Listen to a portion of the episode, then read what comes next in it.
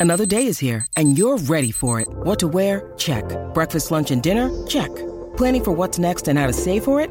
That's where Bank of America can help. For your financial to-dos, Bank of America has experts ready to help get you closer to your goals. Get started at one of our local financial centers or 24-7 in our mobile banking app. Find a location near you at bankofamerica.com slash talk to us. What would you like the power to do? Mobile banking requires downloading the app and is only available for select devices. Message and data rates may apply. Bank of America and a member FDIC. When you need mealtime inspiration, it's worth shopping Kroger, where you'll find over 30,000 mouthwatering choices that excite your inner foodie. And no matter what tasty choice you make, you'll enjoy our everyday low prices, plus extra ways to save, like digital coupons worth over $600 each week. You can also save up to $1 off per gallon at the pump with fuel points. More savings and more inspiring flavors make shopping Kroger worth it every time. Kroger, fresh for everyone. Fuel restrictions apply. You're listening to the IFL TV podcast in association with Lonsdale MTK Global, sponsored by William Hill. This is Kugan Cassius for IFL TV in association with MTK Global. We're at the final press conference ahead of Tommy Fury's return this week. How does it feel? Four days away and you're going to be back in the ring? Yeah, it feels good. Um, I'm fit, I'm ready to go. We're here in London, I'm here all week.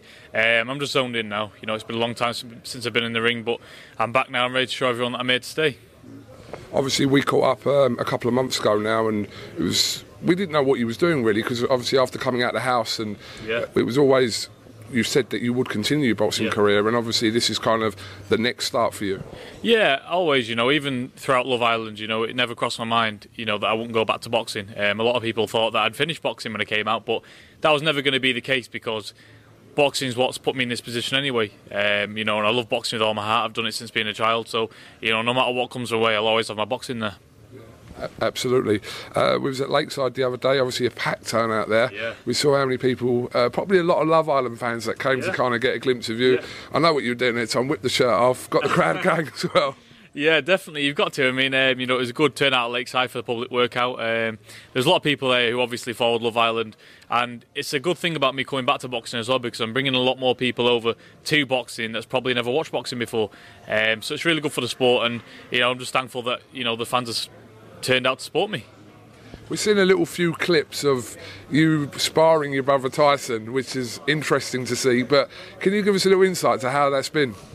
Sparring Tyson, there's not really much point in doing it at all. I mean, you just jump in the ring and get punched about, really, don't you? But um, you know, there's a reason why he's the best in the world. You know, you can't land a shot on him, even if it's just body sparring. You know, you're hitting him the gloves and arms. You know, he's just so clever in the ring. But you know, if I'd sooner spar him than anybody else because he's the best heavyweight in the world. But I suppose everyone I've spoke to that's ever sparred Tyson has kind of said it, it's so awkward. Yeah. We see how he is in the ring, but sparring wise as well, you just you don't know what he's going to do. He probably doesn't know what he's going to do. Yeah, you never have a clue what's coming with Tyson. You know, he's always moving around the ring, and he's like he's just so awkward. Like he'll he'll, he'll literally run into you and throw like ten punches and like run back out. Like you just you don't know what to expect.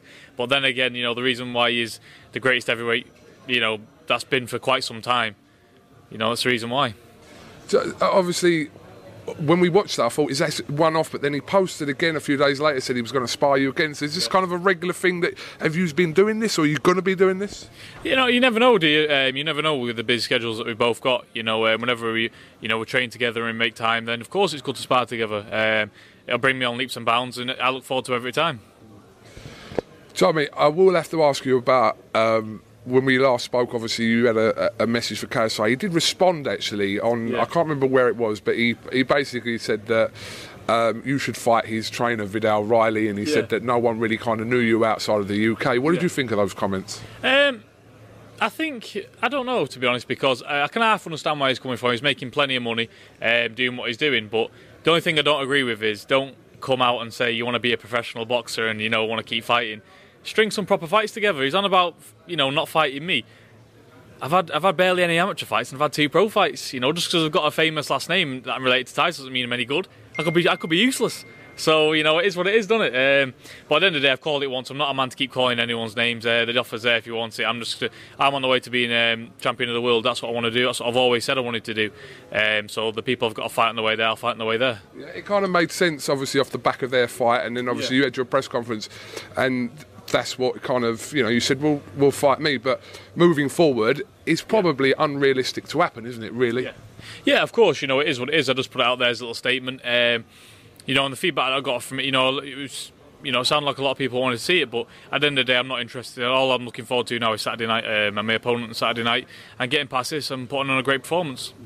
what, what's your dad been talking to you about and telling you kind of you know in the wake of your return Yeah, he's obviously circumstances are very different now. Um, life's very different. You know, when you walk down the street, it's not quite the same.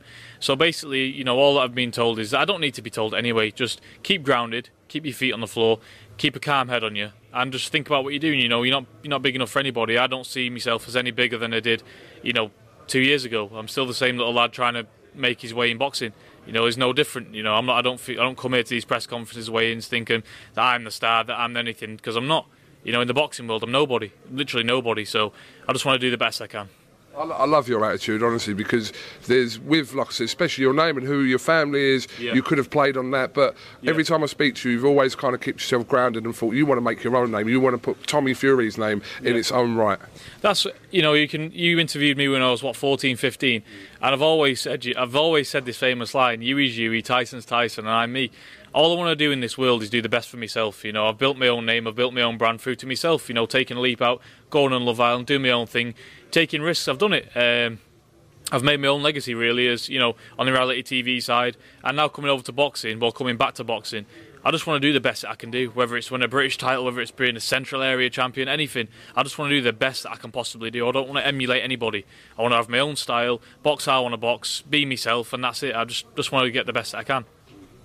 All right, well, listen, Tommy, I'm not going to take too much of your time. The press conference is just about to start. Just before we go, there was a, a little fan who I saw the other day, a seven year old, uh, not the, the the Mason that you were in the ring with. There was another Mason who come to see you that couldn't get to see you. If you could give him a little message, he, he come to see you there, and it was so hectic there.